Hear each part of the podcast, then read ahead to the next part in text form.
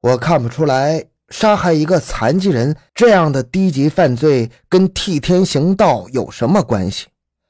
预审员在诱敌深入。文正国笑了，辉煌的脸上充满得意。杀一个也是死，两个、三个都是死。不妨跟你们说一下这些高级的，但我有个要求，必须有记者在场，必须把新闻一行请来，我要面对摄像机说话。可以。预审员答道：“二十八日上午八点，黑龙江电视台新闻一行栏目记者一行两人携录像机来到预审室。面对转动的机器，文正国立即神气活现，娓娓道来：一串的杀人名单，骇人听闻。一九八八年，杀害平房区某煤厂更夫关亚东、史树田，后经抢救，二人均脱险。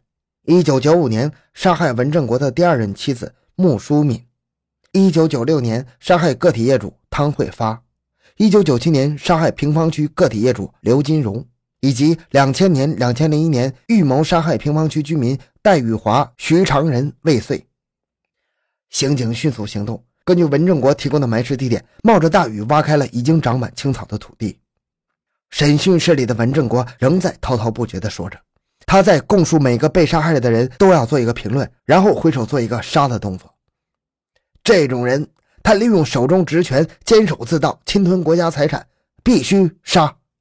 这种人好色成性，勾引良家妇女，乱搞两性关系，破坏人家家庭，污染社会空气，必须杀。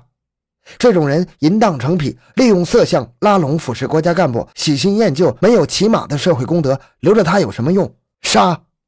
随着他手挥动五次，六个人一一被他杀害了。刑警被激怒了，两个年轻的刑警大声斥责文正国。预审员赶紧写了纸条给他们，上面写着：“冷静些，让他尽情表演。”此时，文正国已不再是刚才沦为阶下囚的文正国了，他俨然成了掌握别人生杀大权的皇帝，一个替天行道、铲奸除恶的江湖大侠。对着录像机做报告似的讲述自己的事迹，这是他梦寐以求的露脸机会。他忘乎所以，飘飘然。二十八日上午，平房区平房镇野外大雨中，汤慧发的尸体被挖出了。三十日下午，东青医院后身一片树林中，刘金荣的尸体被挖出了，骨分肉烂，面目全非，只剩下一堆堆白骨。死者家属见到失踪多年的亲人重见天日，悲痛欲绝，痛哭失声。围观人群唏嘘感叹，无不动容。人们在头脑中画出了一个问号：他们为什么被杀？像文正国供述的那样，这些被害人个个都是道德败坏、社会渣子吗？仅仅因为这些，文正国就大动杀机吗？显然，被害人没有那么坏，文正国也不像是他标榜的那样。那么？文正国的杀机究竟在哪里？他为什么讳莫如深呢？据汤慧发、刘金荣家属回忆，二人走失的当天，他们身上带有的现金一万元和八千元，这些钱去哪儿了呢？七月三十日，文正国被押进了刑警办公室，椅子刚刚坐定，文正国连忙说：“我有两件事跟你们说一下，一个是有一件事我要告诉你们，我杀老汤头当天，老汤头说他要去给一个老太太送钱。”我杀刘金荣当天，刘金荣说他借了别人的钱，他去还钱以后，我们才去的树林。没等刑警问他，倒来个先发制人，跟说铁锹的事一样，先来堵刑警的嘴。文正国，从审讯开始到最后，我们问过你钱的事吗？没有。既然没有，你跟我们说钱的事干什么？文正国，我们劝你不要再演戏了。最后把自己坑了，你急着说钱的事想把自己抖落干净，事实适得其反，正说明你心中有鬼。好，既然你说到钱了，那你就把钱的事说说清楚。预审员连珠炮似的问话，说的文正国心惊肉跳。为了转移话题，文正国又说还有第二个事儿。我女儿是我命根子，从小我把她拉扯大不容易，找了几个妻子，为了她都分开了。我爱我的女儿，我对我女儿放心不下。文正国的眼里掉出了串串的眼泪。你爱你的孩子，别人的父母就不爱孩子吗？刘金荣有没有孩子？汤慧发有没有孩子？你把他们的父母亲人杀了，他们的孩子怎么办？你想过没有？你这是爱吗？在几次审讯中，你都说你品德如何高尚，你杀人是替天行道。现在看来，你根本就很卑鄙。你杀人有罪恶目的，你自己最清楚。事已至此，你要还是这样抵赖，简直是厚颜无耻。我们是把你看高了。御审员一番话把文正国噎得缓了半天，才喘上气儿来。文正国无言以对，最后叹了一口气说：“哎，我原想自己杀了人是为了替天行道，也留下一个大侠的名，也算没白在世上走一遭。将来我女儿还要在这地方生活。”人们也会说他爸是大侠，杀了不少坏人，他也能抬起头来。可你们今天这么一说，我真啥也不是了。我现在说实话，我家太穷，我又不愿干活，后来我就动了杀人抢钱的念头。傅贤礼没有钱，你为什么要杀他？接着，文正国讲起了令人毛骨悚然的杀人计划。原来。文家与其邻家石某有积怨，石某的岳父开了一个工厂，非常有钱。这老头很信文正国算卦，文杀掉傅贤礼是为了让李秀梅相信他，因为他给李算卦说他克夫，他认为父死之后李秀梅会更加信任他，甚至要委身于他。然后他让李秀梅写一份遗书，称其夫妇二人均是石某所害，然后再将李秀梅杀死。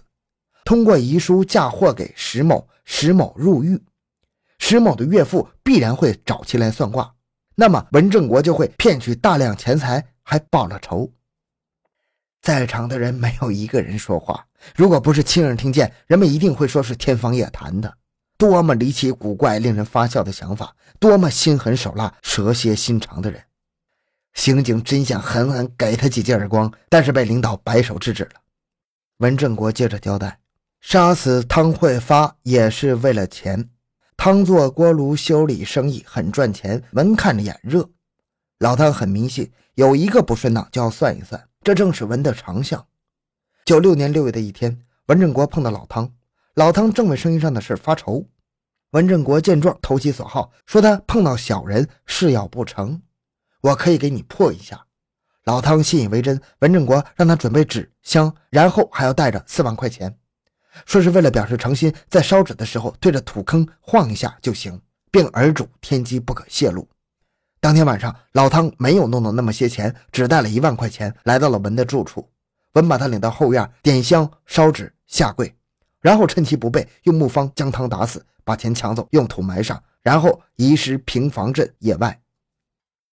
刘金荣也是个有钱的个体业主，在平房和道外有两家炉具商店，钱赚的不少。但是夫妻感情不好，时常闹离婚。刘金荣很是苦闷。刘对周易颇感兴趣，与文认识之后非常投机，大有相见恨晚的感觉。对文也佩服的是五体投地。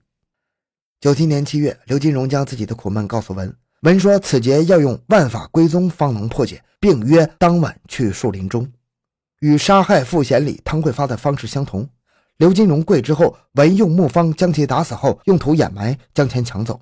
不同的是，在去往树林的道上，文对刘说，在破关的时候要给阴间去个信儿，让刘写一封信。刘便按他的意图写上“我要去沈阳收款”等字样，在树林里，文当其面烧毁。实际上，他是用变戏法的手段烧的，只是一张白纸。这张条子留在了文的手中。事后，文又使声东击西的计策，将这一条子放在刘家的门锁上。刘家见女儿一去不归，便到沈阳去寻找。苦苦找了四年，仍然是踪影全无。文振国是怎样走上这条杀人如麻的不归路的？要深究他的人生轨迹和犯罪道路，还要从头说起。文振国生于一九五四年，他出生在一个工人家庭，父亲是东安厂的工人，母亲没有工作，家里兄弟四人。由于子女多，还有供养老人，家中生活拮据，一贫如洗。父亲迷信，家中供着黄仙，而且还会吉手。经常给人以破棺、鞠黄皮子等迷信活动谋些钱财补贴家用。文正国从小耳濡目染，长大便继承了这一衣钵，而且远远超过了其父亲。文正国上学时不用功，学习成绩不好，加上家庭贫困，同学们都瞧不起他。他是在白眼和歧视中长大成人的。一九七四年，他下乡到黑龙江省林甸县巨浪农场。一九七八年返城，一九八八年被分配到东安机械厂当工人。一九九八年，因为长期不上班，被工厂开除了。在东安工厂期间，曾在公安处和派出所做过临时工作，对违法犯罪活动和公安工作有了初步的接触和了解。这便是他具有一定反侦查经验的原因。在下乡返城没有分配工作这段时间，他涉猎了化学、中文、历史等大量书籍，家中藏书上百册，尤其是对《周易》情有独钟。后来，他利用所学知识，加上从父亲身上学来的本事，混迹社会，卜卦算命，从事迷信活动，蒙骗钱财，直至杀人劫财。文振国天资聪明，爱好音乐，会摆弄乐器，擅长绘画，自己能装修房屋，会木工活，能写些小文章。文振国性情古怪，孤僻自私，与同事、朋友、邻居的关系均很紧张，在单位工作不积极，经常受到领导的批评，直至被开除。他曾结过三次婚，均因性格不合而离异。第一个妻子给他生有一个女儿，多年来相依为命，文视其为命根子和后半生的希望。他是一个非常矛盾的人，他生性怯懦、软弱无能，又胆大妄为，心狠手辣。据他前妻讲，文振国虽然是性格暴躁，但是夫妻仅限于吵吵闹闹，从不出格。有一次，他得罪了一个亲属，这个亲属扬言要揍他，他吓得央求家人从中说和。被捕之后，进拘留所的第一天，在监室碰到了同监人员，那人扒了他一下，他竟然吓得一宿没睡。第二天，求侦查员到监所里去关照，他所杀害的人均是趁其不备，背后下手。他在作案时避免与被害人正面冲突。案发后，包括他女儿在内的亲属，谁也不相信他是一个连害六命的杀人魔王。他自命清高，常常以诗明志，靠这些诗词排解心中的不满。哀叹自己的怀才不遇，抒发自己要干大事情的心情。他写有厚厚的三本诗集，但他从没有把这些知识运用到实践中去，脚踏实地的去做事。他不是一个好学生、好农民、好工人，因此也常常受到同学、同事、领导的非议和鄙视。他就这样坎坎坷坷的度过了大半生。这种压抑的心理使他具有强烈的愿望，要做大事、成大名。好，这个案件就讲到这里。小东的个人微信号六五七六二六六，感谢您的收听，咱们下期再见。